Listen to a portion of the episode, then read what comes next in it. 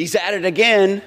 The Department of Labor is seeking to weaponize American retirement funds as part of President Biden's anti fossil fuel agenda. Wow. All at the expense of your retirement savings.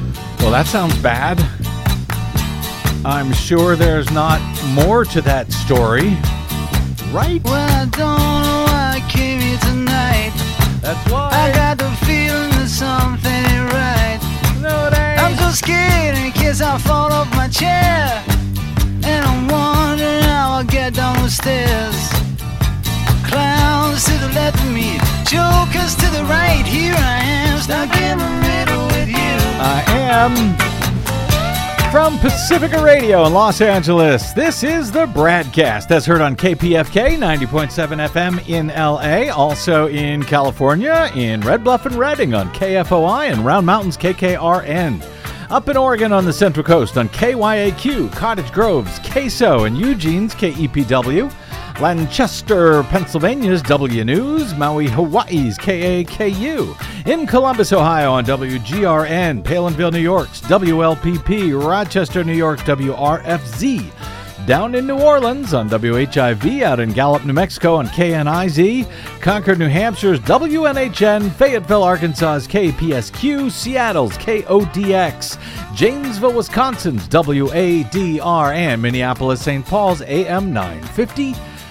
KTNF. We also stream coast to coast and around the globe every day on the internets, on the Progressive Voices channel, Netroots Radio, Radio for Humans, NicoleSandler.com, Radio Free Brooklyn, Workforce Rising, No Lies Radio, Verdant Square Radio, and Detour Talk, blanketing planet Earth. I'm Brad Friedman, your friendly investigative blogger, journalist, troublemaker, muckraker, and all around swell fellow says me from bradblog.com. Thank you very much for joining us for another thrilling edition of the Bradcast. That was Congressman, Republican Congressman Aaron Bean of Florida. I think that's his name, Desi Doyen. Yes, yes, it is.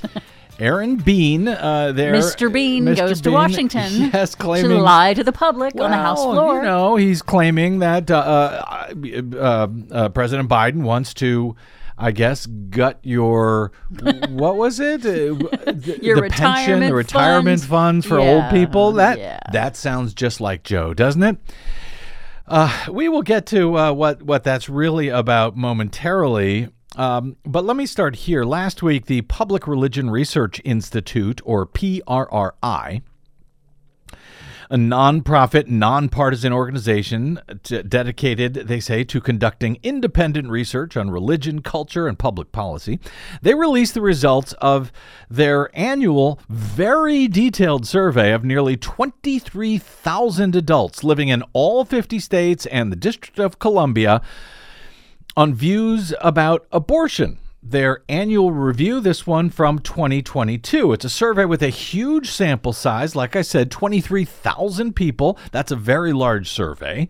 And it's got a whole lot of stuff in it on all aspects of the matter. And since Roe v. Wade was overturned last year by our corrupt, stolen, and packed right wing Supreme Court, it uh, this report, in fact, focuses in particular on attitudes on abortion and the law in the wake of Roe's overturning last year with the court's Dobbs decision. So, Lots there, and I will link to the full report when I post today's show at bradblog.com tonight. But here are a central point or two from the study. Almost two thirds of Americans, that would be 64%, say that abortion should be legal in most or all cases.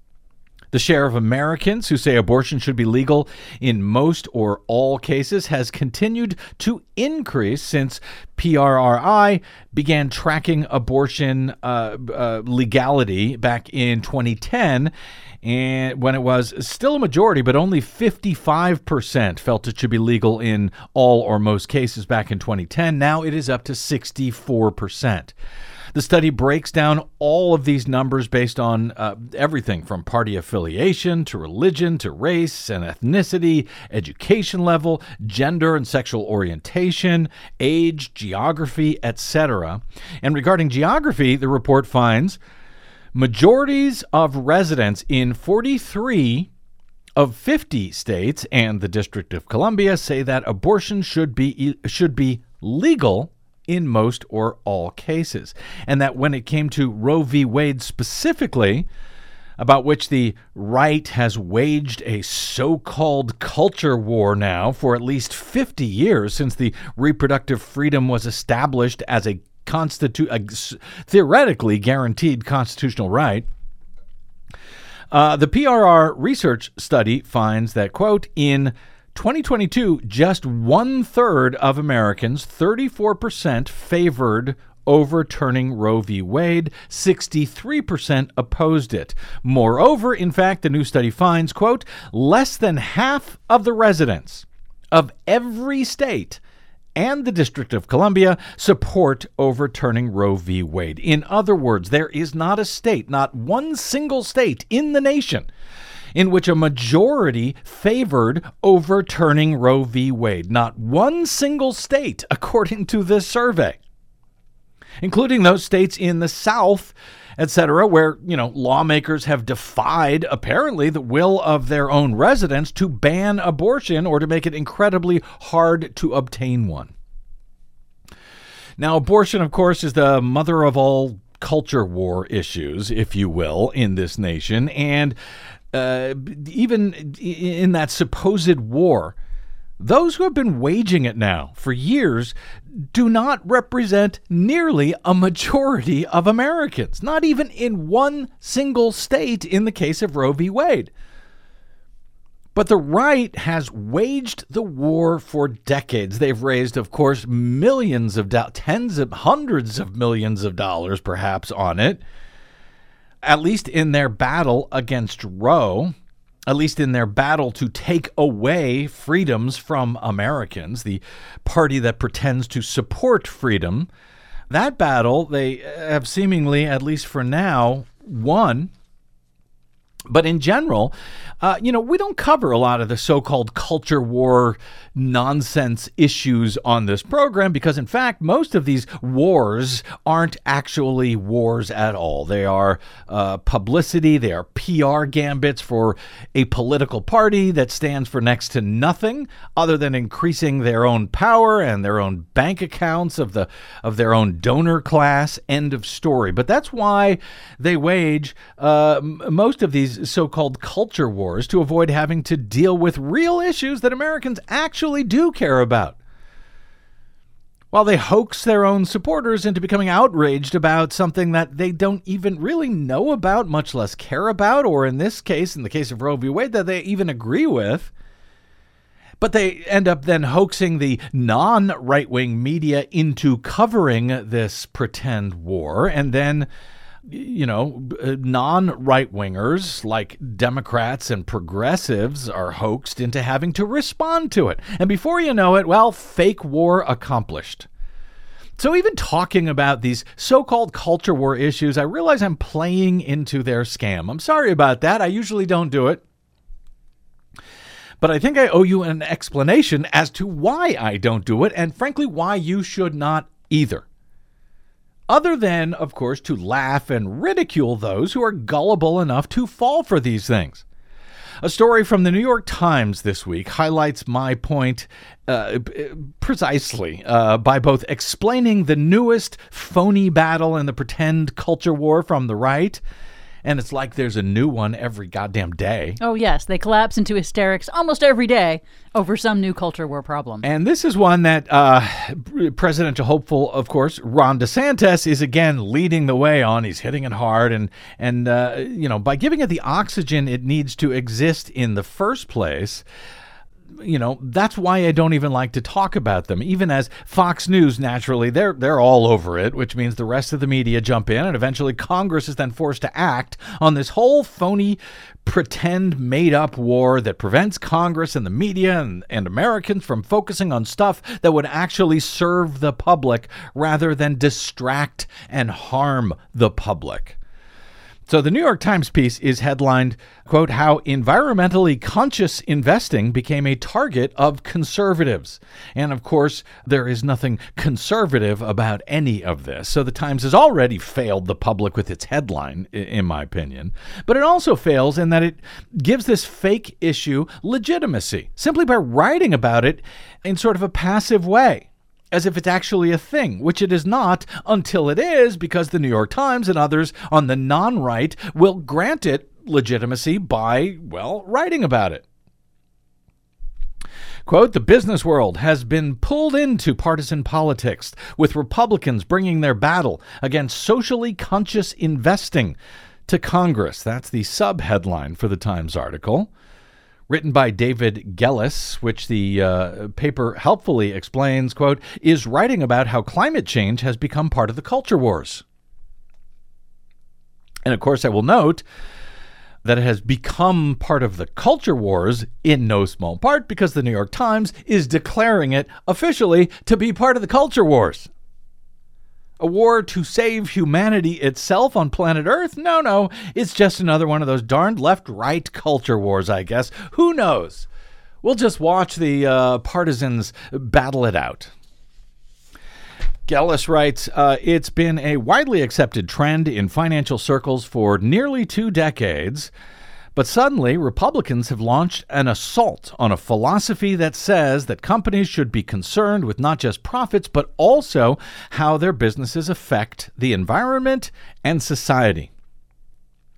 More than $18 trillion is held in investment funds that follow the investing principle known as ESG. Now, do you know what ESG is? Probably not. I did not until this latest pretend so called culture war was announced. Desi Doyen, you said you have heard of it before yes. all of this. Yes, it's it's not new to me. It's something that's fairly fairly common. I mean, it's simply it's really just a, an investment framework. Well, all it does is it helps investors understand how it, how things might affect their investments. If you understood, if you had heard of this, I would I would argue you are among the minority because well, yeah. I suspect most of our listeners, I know certainly me, but most of our listeners and uh, you know their friends and family have no idea what ESG is unless they watch Fox News, in which case they probably by now know exactly what it means. As ESG is now the latest BLM, CRT, alphabet of phony wars, uh, culture wars, take your pick. For the record, while I had heard the phrase uh, critical race theory maybe uh, two or three times over my 50 something years of life prior to the Republicans creating this one sided pretend war over it. Uh, I had heard of it as a, a theory or an area of, you know, postgraduate, post doctoral study, radical African American race studies or something. I had never actually heard it described as CRT until I guess Fox News needed a shorthand version that would fit onto the lower third chyron on their screens or something. To me, CRT had always been cathode ray tube, but uh, you know, as as and for you younger people, that's the vacuum tube technology that used to be used for uh, TV and computer monitors until it was replaced by LED flat screens. Anyway, I digress. ESG, in case you did not know, as I did not, uh, as the Times describes it, is shorthand for prioritizing environmental, social, and governance factors, ESG a strategy that has been adopted, they say, by major corporations around the globe for many years now, as Desi notes. Now, Republicans around the country say that Wall Street has suddenly taken a sharp left turn. Wall Street. Wall Street has taken a sharp left turn, you know, as major Wall Street corporations do, those lefties with Republicans uh, now attacking what they term woke capitalism and dragging businesses, their one time allies, into the culture wars, reports Gelles. Because I guess it beats dealing with, you know, real things, especially things that are actually related to our climate crisis, but I'm getting ahead of myself here. The rancor escalated this week, notes Gelles, as Congress entered the fray. Republicans used their new majority in the House on Tuesday to vote 216 to 204 to overturn a uh, Department of Labor rule that allows retirement funds to consider climate change and other factors when choosing companies in which to invest. It does not force them to do so, it allows them to do so. It does not require it in any way whatsoever. It just allows money managers to consider these things if they want to. Which reminds me of uh, one of the previous culture wars. There are so many. But one of the previous culture wars over marriage equality, back when that fight was uh, ongoing, yeah, you know, when I used to have to clarify that uh, even though gay marriage will be allowed, it will not be mandated. you do not have to marry someone of the same sex once same sex marriage is allowed. Anyway, uh, frankly, I would be uh, fine if they were uh, forced to consider climate change and other factors like that when choosing companies in which to invest, but that is not the issue here. They were simply allowed to do so. So that passed in the new Republican majority House, and then the Senate followed on Wednesday with two Democrats, Senator Senators Joe Manchin of West Virginia and Jon Tester of Montana, both joining Republicans to send this resolution to President Biden's desk. Both Tester and Manchin are up for reelection in 2024.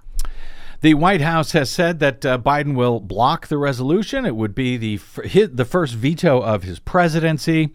And as if to underscore the issue's sudden visibility, former Vice President Mike Pence, who is probably going to be running for president, he let loose on Twitter on Tuesday. Quote, disappointing that President Biden is putting ESG and woke policies above hardworking Americans' retirement accounts. We will keep fighting until we put a stop to ESG once and for all. well, gosh, I hope so. I mean, think of the children. But of course, that is what they are decidedly not doing in this case. Back to the Times here. ESG investing has become routine on Wall Street for years. Most companies issue extensive reports about their efforts to combat climate change and commitment to workplace diversity. Now they do so whether they actually carry out those efforts or not, but you know, they got to pretend.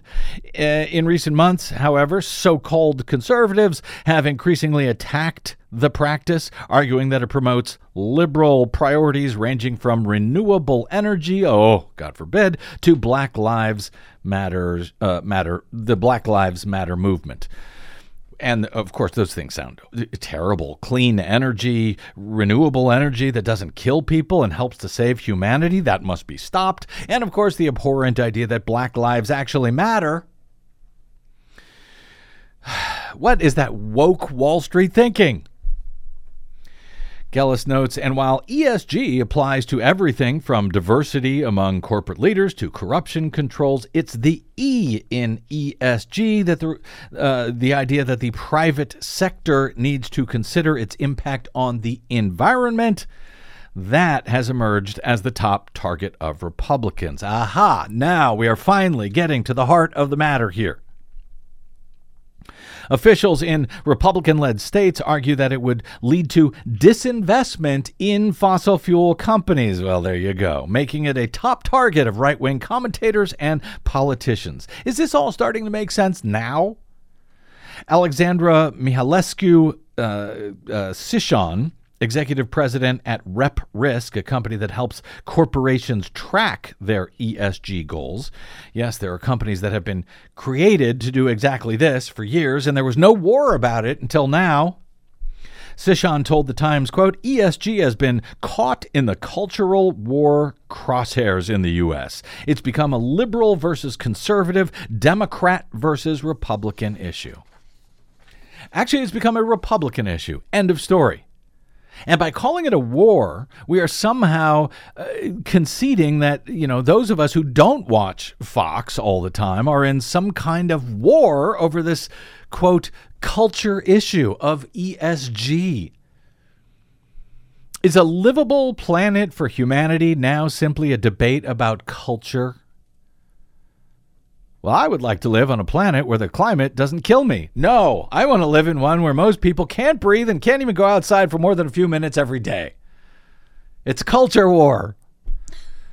The uh, Labor Department rule is likely to remain on the books, however, as Republicans do not appear to have the votes to overturn a promised veto from the White House. But the House vote on Tuesday was just the start of what's expected to be a lengthy campaign against ESG because, of course, it is.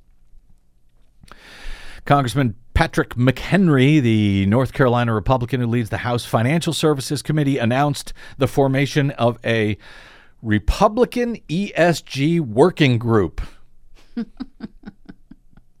Republicans plan hearings this year at which the Times uh, calls the uh, conservative lawmakers likely to grill executives from some of the nation's biggest banks on their views about climate change, social issues, and more. And uh, the Times also notes that there are indications that this pushback is gaining traction. Vanguard, one of the world's largest investment firms, recently withdrew from the Net Zero Asset Managers Initiative, an effort intended to get institutional money managers engaged in the fight against climate change. And that, of course, is the entire point whether the dupes who watch Fox News and have been told to be outraged about ESG, oh, it's going to kill their retirement funds somehow, after they have already been told of late to be outraged about CRT and BLM and EIEIO, whether they actually realize it or not, they are enlisted in this war to help kill a livable planet for themselves and their own kids and their own grandchildren, and they have no idea. BlackRock, the world's largest asset manager, has been going out of its way to remind politicians that yes, it still invests in fossil fuel industries. Please don't harm us. Please don't hurt us. As the uh, Securities and Exchange Commission considers a new rule that would require corporations to disclose their carbon emissions, not to cut them, mind you, just to disclose them, to disclose what their carbon emissions are each year. As the SEC is considering a new rule to require that, industry groups, fossil fuel companies, and Republican lawmakers have been pushing to limit that. Don't tell anyone how much you're killing the planet. That's an outrage. And that's what this is all about. Not even letting people know what the carbon emissions are, what the carbon uh, output is of any various company. We can't have that.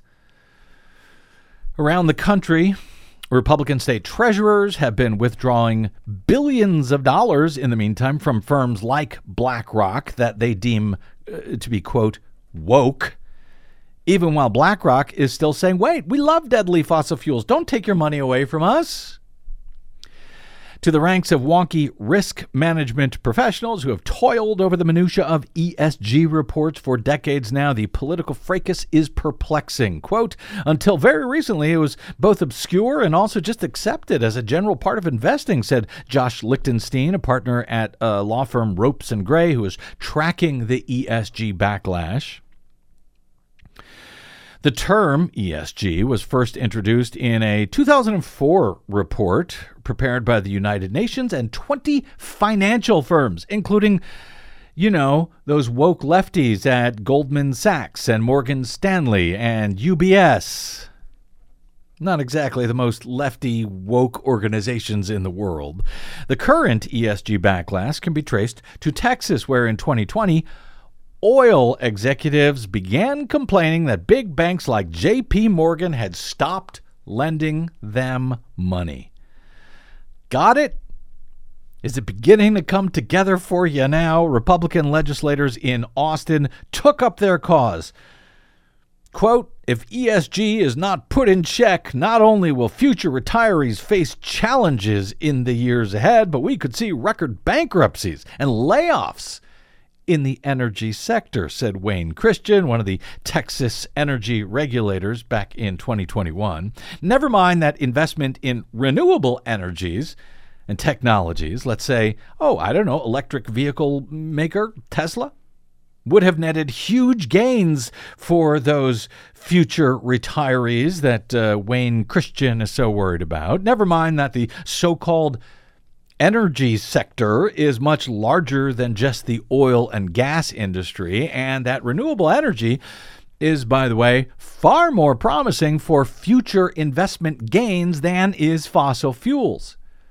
Never mind that, the Republicans in Texas want to help their billionaire donors in the fossil fuel industry, period, end of story, and so they have invented this new pretend so called culture war on ESG.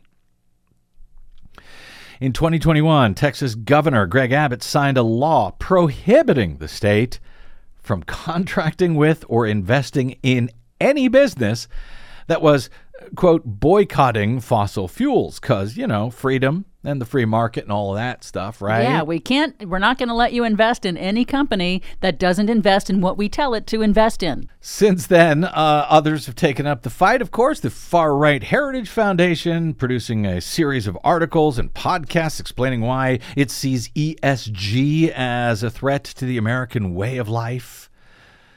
ESG is a direct assault on the heart and soul of the free market economy said an executive at the uh, Heritage Foundation. To to save that free market, I guess we have to we have to adopt laws that force companies to not take part in the free market by investing in whoever and whatever they want to invest in for the you know it's for the good of their own company. But never mind that, let's block them in this free market.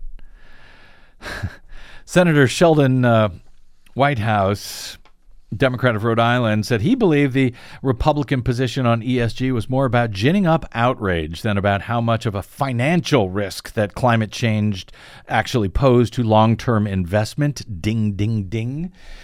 Uh, quote, he said they invent culture war provocations that drive clicks and woke capitalism is part of that. Exactly, which is why we just generally don't cover this nonsense because when we do, we're taking part in the war. We are giving it legitimacy that it does not deserve, but I thought you needed to know about what's really going on here.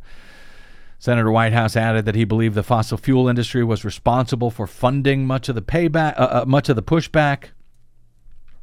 Groups like the Texas Public Policy Foundation, which has been opposing climate action around the country. They are supported by, wait for it, oil and gas companies, of course. And the oil and gas industry continues to donate to Republicans at far greater rate than it does to Democrats, according to Open Secrets.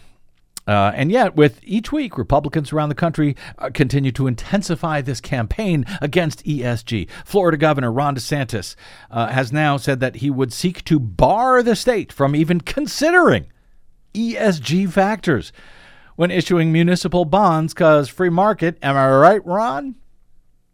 Financial institutions caught in the middle of this uh, say that uh, they don't know what's going on. It makes everything difficult. It's having an impact, said Ivan Frishberg, a uh, chief sustainability officer at Amalgamated Bank. Quote, it's a chilling one, it's a complicated one, and one uh, and, and none of that is good for business.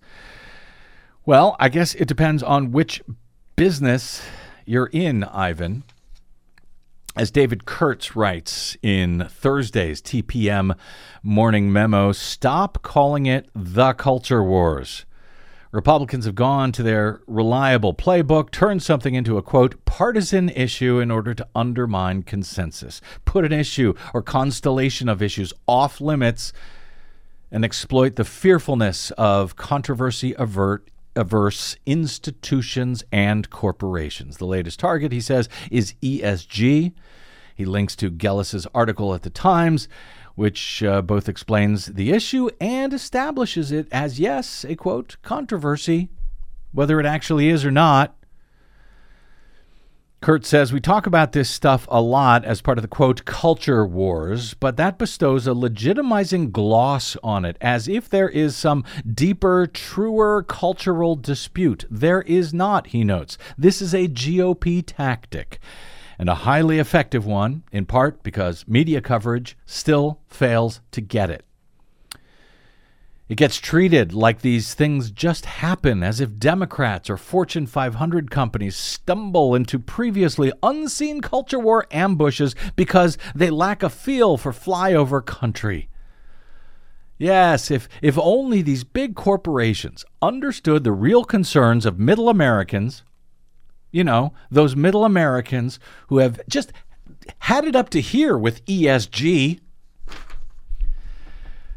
A concept and a phrase that they never even heard of, and neither did I until Fox News started pretending that it was a thing on behalf of, yes, the fossil fuel companies. But Fox and friends, they forget to mention that point when they gin up the outrage over ESG and CRT and BLM and whatever three letter coded shorthand they want to add to their ever growing one way so called culture war that it, you know, behooves them to pretend is a pitched battle between two evenly balanced sides of a partisan uh, battle. Pick a side. Are you with us? or them in this pretend war on woke that you must be outraged about. And getting folks angry about ESG uh, is apparently much easier, you know, than mentioning that this is actually about support for dirty fossil fuels that are killing those very same people on watching Fox News and their children and their grandchildren. During the debate in the Senate on this ESG resolution that Republicans forced through on Wednesday and Biden is likely to veto, Rhode Island Senator Sheldon Whitehouse offered these thoughts on the pretend ESG controversy. Thanks, Madam President. I'm delighted to join my colleagues here to talk about this uh, so called anti woke capitalism or anti ESG scheme that has been uh, propagated the Republicans would like us to believe that some bizarre viral epidemic of wokeism has spread into America's great financial companies, into the investment advisors, into the banks, into all kinds of fiduciaries, and that that needs to be somehow excised. That is not what has happened. That is preposterous magical thinking. What has happened is that the long forecast dangers of climate change that scientists have been telling us about for years have now gotten so real and so immediate that they have hit the due diligence horizon for big banks, big investment companies, corporate boards, and other fiduciaries. When they're done talking about woke capitalism and when they're done talking about anti ESG stuff, when you actually look at what the objection is, what the specific thing is that they're pushing back against, in the ESG, it's always the E. Mm-hmm. It's never the S, it's never the G. It's not social stuff, it's not governance stuff, it's environmental stuff. Yep. And within that E for environmental stuff, it's E for emissions. That is always the gravamen of the complaint. That's exactly right. Sheldon Whitehouse, as usual, has it exactly right. TPM's Kurtz goes on to note that the uh, New York Times piece on this pretend ginned up war on ESG, highlighting its uh, passive subheadline, he notes uh, that uh, subheadline reads, a quote, the business world has been pulled into partisan politics with Republicans bringing their battle against socially conscious investing to Congress. Well, this doesn't just happen notes Kurtz. Republicans and right wing activists make it happen. They devote a lot of time and energy and resources to it. Real money, real resources. None of this is passive. By almost any measure, he notes, Republicans have already won uh, once they uh, once they've quote made it a partisan issue. What seems to get misunderstood, he says, is that that's the actual goal. Corporations and institutions do not want to pick sides in these battles. They want to play it down the middle, he contends. So Republicans keep shifting the so called middle which is not actually the middle at all. They keep shifting that so called middle farther and farther to the right. By this point in the controversies, the game is basically over already, which, of course, is generally why we do not cover them on this program because it helps the whole thing. It helps shift the whole middle to the right. Even railing against them is, yes, playing into the scheme. I realize that. It's a uh, tacit acknowledgement that there is a so called war in the first place when there isn't, unless they create one and their imagined foes enter that pretend war to make it an actual one. And yes, then the bad guys have won. Then the terrorists have won. Because at that point, we're not talking about things that actually matter to Americans, like healthcare and the economy, and God forbid, how to make sure that we leave a livable planet behind for our children and our grandchildren and our great grandchildren, etc. As Kurtz correctly concludes, uh, what's maddening is that everyone keeps getting played. Well, not us, and hopefully not you. At least if you're smart enough to listen to the broadcast, where we usually do not waste time on phony so called culture wars.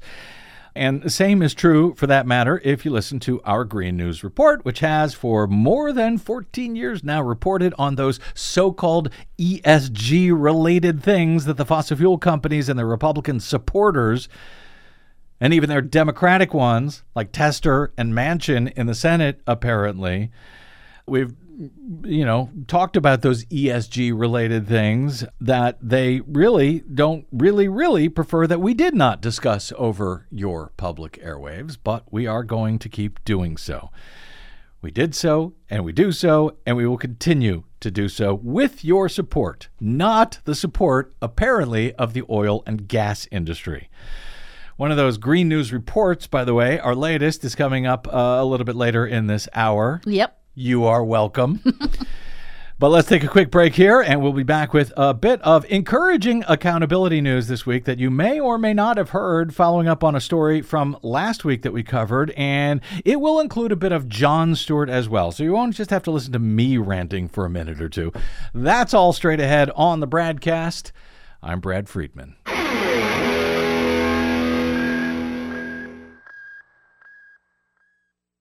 The broadcast and the Green News Report are 100% independent, 100% listener supported. But we can't do it alone. We need you. Please help us bring real facts to listeners at independent stations around the nation. Please drop by bradblog.com slash donate. That's bradblog.com slash donate.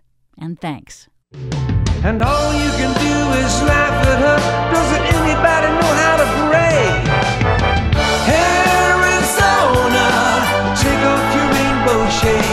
That tune by Paul Revere and the Raiders goes out to our longtime listener, Ron, who says it is his favorite song of all time.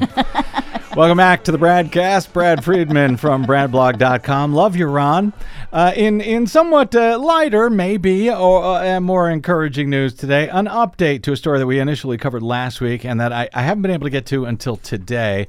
Uh, an update in our coverage of the documentation that was released last week by the new Democratic Attorney General, the great state of Arizona, Chris Mayes.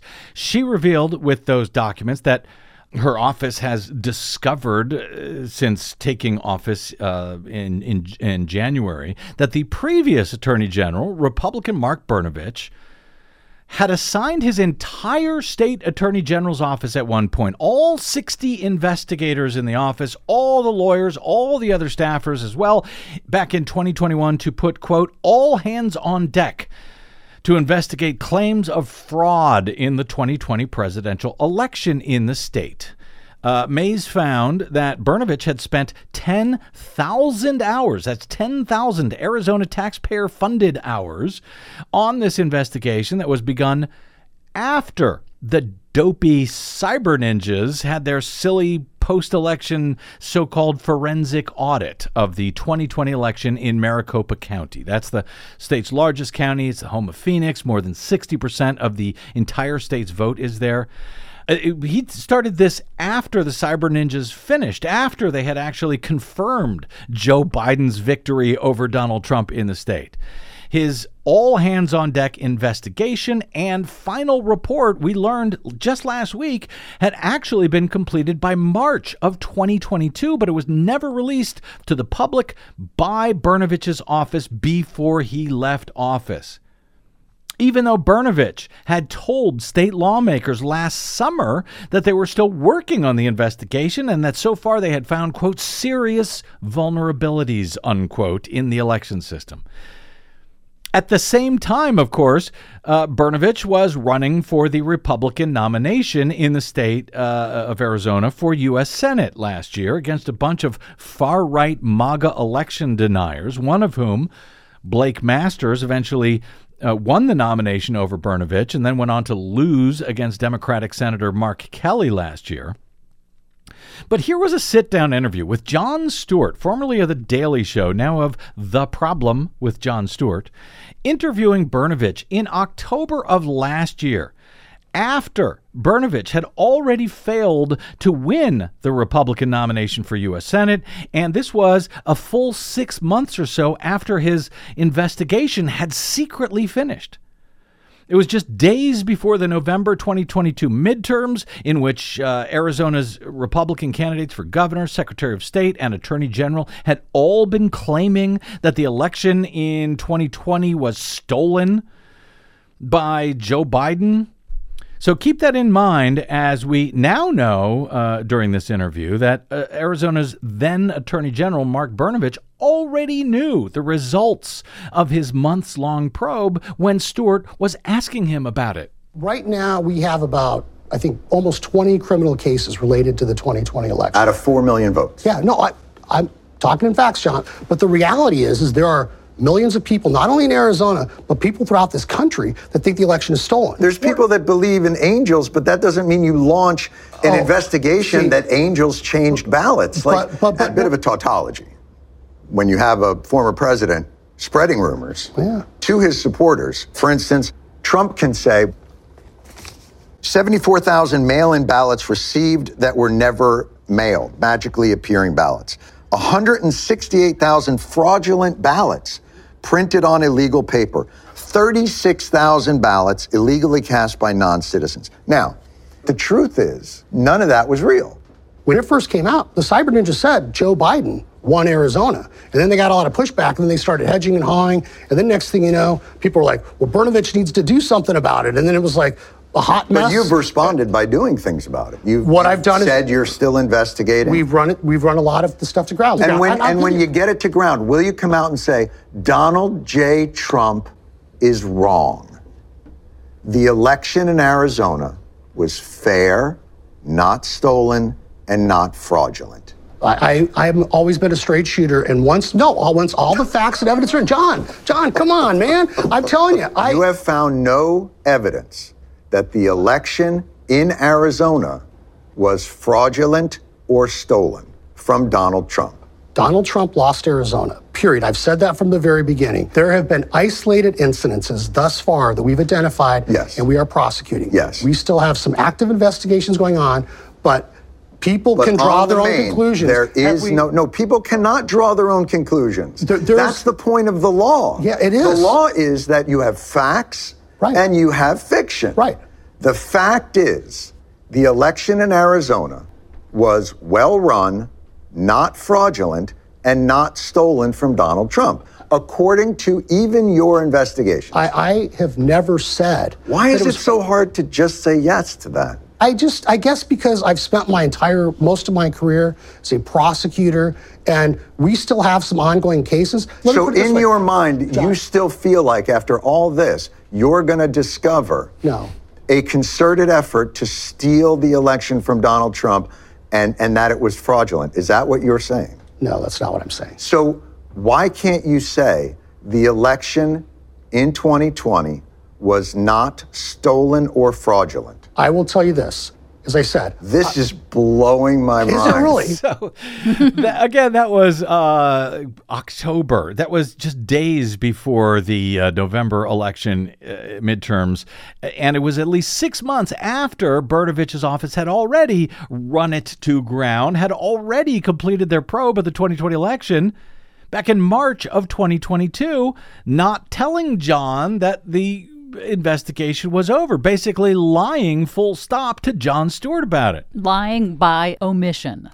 We uh, actually played that part of the interview on the show last year before the midterm elections, but we learned about his Brnovich's secret never released por- report just last week thanks to its release by the new Democratic Attorney General Chris Mayes. So all of that with Jon Stewart, w- with the uh, state's top attorney, it's it's then top law enforcement official Mark Brnovich with him claiming that there was serious vulnerabilities discovered in Arizona's systems. While he was doing that, his own staff had edited his claims that he gave to state lawmakers about that to remove those misleading and often out and out false assertions. But Brnovich did not include those edits. And we all got to see all of those edits last week, thanks to the new Attorney General. So that came out uh, last week, and now Washington Post reports Arizona's Democratic governor, Katie Hobbs, is seeking a review of what her office alleges was, quote, likely unethical conduct by the state's former Attorney General Mark Brnovich. A letter sent uh, last week from the governor's office to the state bar of Arizona follows the disclosure of records showing that Brnovich withheld findings by his own investigators, refuting claims of fraud in the 2020 election, and mischaracterized his office's probe of voting in the state's largest county. And remember, he knew all of that. He he knew they found nothing and that their expensive, all hands on deck, taxpayer funded 10,000 hours report was completed months before he lied during that interview about it with Jon Stewart. The letter uh, last week, signed by Governor Hobbs's general counsel, calls Brnovich's conduct, quote, harmful to our democracy, our state, and the legal profession itself. And that is correct because of the crap that Brnovich has been doing, it's one of the reasons that why Kari Lake, the failed Republican governor candidate, has been able to run around and make entirely false claims that her election was stolen from her last year. Uh, by the new Democratic governor, Katie Hobbs, despite any evidence that any fraud took place in 2022 in Arizona. Brnovich uh, dismisses the allegations. He says Katie Hobbs is wrong in a statement. There is another. Uh, this is another uh, misguided attempt by her to defame and cancel cancel a political opponent instead of addressing the serious issues facing our state. The uh, former AG did not respond to earlier questions from the Washington Post about the new records that was rele- that were released by the new Attorney General, but he did release a statement to local media saying he was, quote, proud of his office's work on, quote, election integrity. The state bar has now received at least eight complaints against Brnovich related to his office's probe of the 2020 election. That, according to a spokesman for the State Bar Association, which regulates the professional conduct of lawyers and has the power to reprimand, reprimand or disbar members. Again, Brnovich was the state's top law enforcement official, its uh, top attorney, and he was more than happy to simply lie about all of this to the public, even though he knew better. Yes, he should be disbarred for that, in my never humble opinion because he is one, uh, you know, one more attorney, one more officer of the court who is now posing as a very real threat to American democracy itself. Quote, the people of Arizona had a right to know this information before the 2022 election, said uh, the new Attorney General Chris Mayes in an interview last week. Maricopa County election officials had a right to know that they were cleared of any wrongdoing, and every American had a right to know that the 2020 election in Arizona, which in part decided the presidency, was conducted accurately and fairly, unquote. The letter from Hobbs uh, from her office to the state bar argues that the news reports and documents, quote, exposed what is likely unethical conduct by Brnovich. It also notes that the conduct, quote, appears to have coincided with the period in which Brnovich and other attorneys in his office were actually negotiating and then operating under what is called a diversion agreement, an alternative to disciplinary sanction that might otherwise result from previous bar complaints and instead often involves training and other type of remediation. So he got off the hook from these previous complaints that alleged that Brnovich had shirked his responsibility as the state's top law enforcement officer to represent two state agencies, the Secretary of State's office and the Arizona Board of Regents, the governing body of Arizona's public university system. Brnovich refused to represent them. Of course, the Secretary of State's office at the time was occupied by Katie Hobbs, a Democrat. So he was already in trouble with the bar even before all of this last year. I suspect the state bar, or at least I hope the state bar, is not going to be happy about these new revelations of Brnovich's corruption. The letter from Hobbs's office asked the state bar to review the files released last week and, quote, take appropriate action. Yep. Lock him up or at least suspend his license to malpractice law. Green News Report is next. I'm Brad Friedman. You are listening to the broadcast.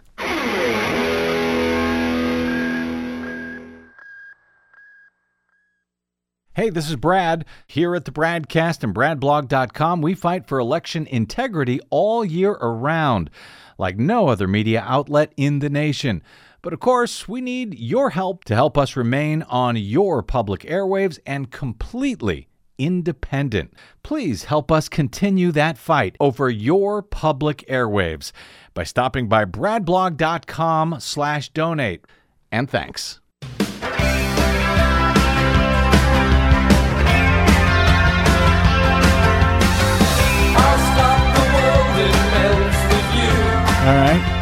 We are running late, so let's uh, Yes, get right are. to it. Uh, Woke Desi's latest ESG Green News Report. Well, the historic string of storms drenched the state and have many wondering whether our drought could soon be over. Nope. Despite a series of major storms, California's historic drought continues. Norfolk Southern and the other freight rail companies need to stop fighting us. Nope. Railroad industry already fighting new safety regulations in the wake of the Ohio derailment disaster. Plus, Record warmth across several states in the U.S.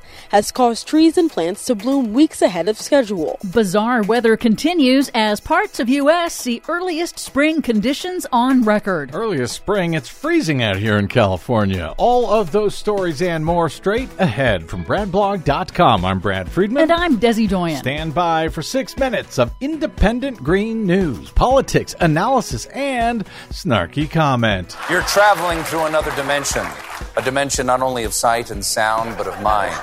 There's a signpost up ahead. Your next stop, the Weather Channel. This is your Green News Report.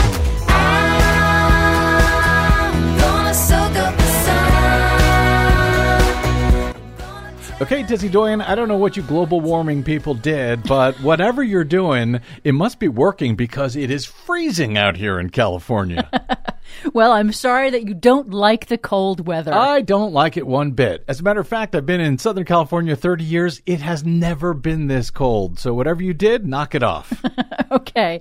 Well, on to our top story. A string of major atmospheric rivers have nearly filled several of California's major reservoirs, and a couple of rare blizzards have helped push California's snowpack to nearly twice its normal levels. The unexpected bounty of water amid the deepest drought in the state in 1,200 years has prompted state and federal water managers to increase their expected allocation of water to the state's agriculture industry in 2023. Good news. However, experts say it will take more than a series of storms to make up for years of deficits. No.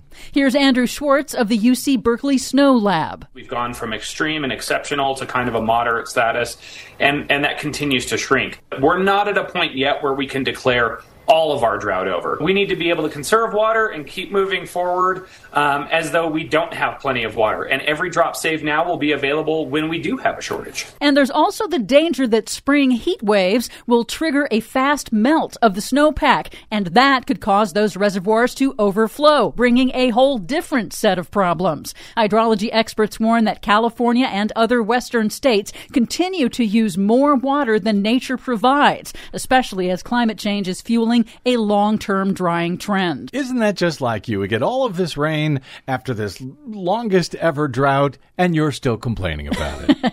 And spring has already sprung in the U.S. thanks to a much warmer than normal winter. Not here. With scientists reporting early budding of flowers and trees in numerous locations, calling it, quote, another sign of climate change playing out in real time. Parts of Texas, Arkansas, Ohio, Maryland, and New York are all reporting their earliest spring conditions on record. Washington, D.C.'s iconic cherry trees are already starting to bloom. Mm. The date for peak bloom is likely to be among the earliest in history this year for the annual Cherry Blossom Festival on March 20th.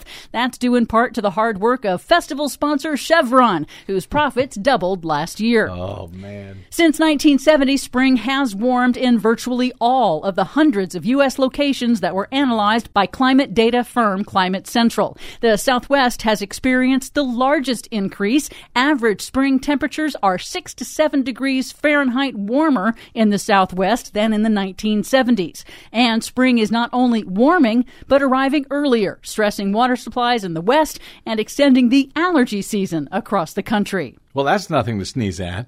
In the Ohio train derailment disaster, House Democrats on Tuesday unveiled a bill to tighten regulations for trains transporting hazardous materials. But the Lever reports that the rail industry is already fighting new safety rules announced by Transportation Secretary Pete Buttigieg last week. The industry's main lobbying group, the Association of American Railroads, this week said the government should delay the rulemaking process until after all investigations of the derailment are completed and demanded that any new regulations only, quote, directly address the cause of this particular accident and nothing else. and you may see a new ad campaign by the Railroad Lobby Group burnishing its image to stave off accountability through regulations. Well, don't worry about that. The Republicans are really upset about what happened in Ohio. I'm sure they're going to make sure that railroad industry gets regulated like it should be. In a related note, the Ohio train derailment disaster has also intensified efforts by environmental groups to halt a Trump administration rule that was pushed by the railroad industry, allowing the bulk transport of explosive liquefied natural gas by rail. I'm sure it'll be fine. Finally, a bit of good news. The massive city of Tokyo, Japan will make rooftop solar panels mandatory for all new homes starting in 2025. I like it. For much more on all of these stories and the ones we couldn't get to today, check out our website at greennews.bradblog.com. I'm Brad Friedman. And I'm Desi Doyen. And this has been your Green News Report. Let's go up on the roof. Yeah, let's go. Yes. Thank you very much, Desi Doyen. Yep. And thanks to all of you for spending a portion of your day or night with us. If you missed any portion of today's program, download it anytime for free at bradblog.com. All made possible by those of you who stop by bradblog.com slash donate to help us stay up uh, on the roof and on your public airwaves. Drop me email if you like. I'm bradcast at bradblog.com. On the Facebooks, Twitters, and Mastodons, you will find me at the Brad Blog. We will see you there. Till we see you here next time, I'm Brad Friedman. Good luck, world.